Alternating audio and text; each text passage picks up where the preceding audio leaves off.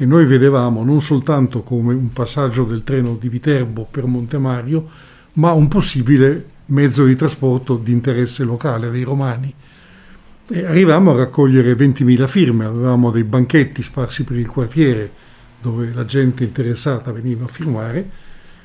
Certamente non diciamo che se hanno ristrutturato la ferrovia è per merito nostro, però abbiamo contribuito a sensibilizzare la gente, a in qualche modo a spingere le autorità, voi comunali, voi delle ferrovie.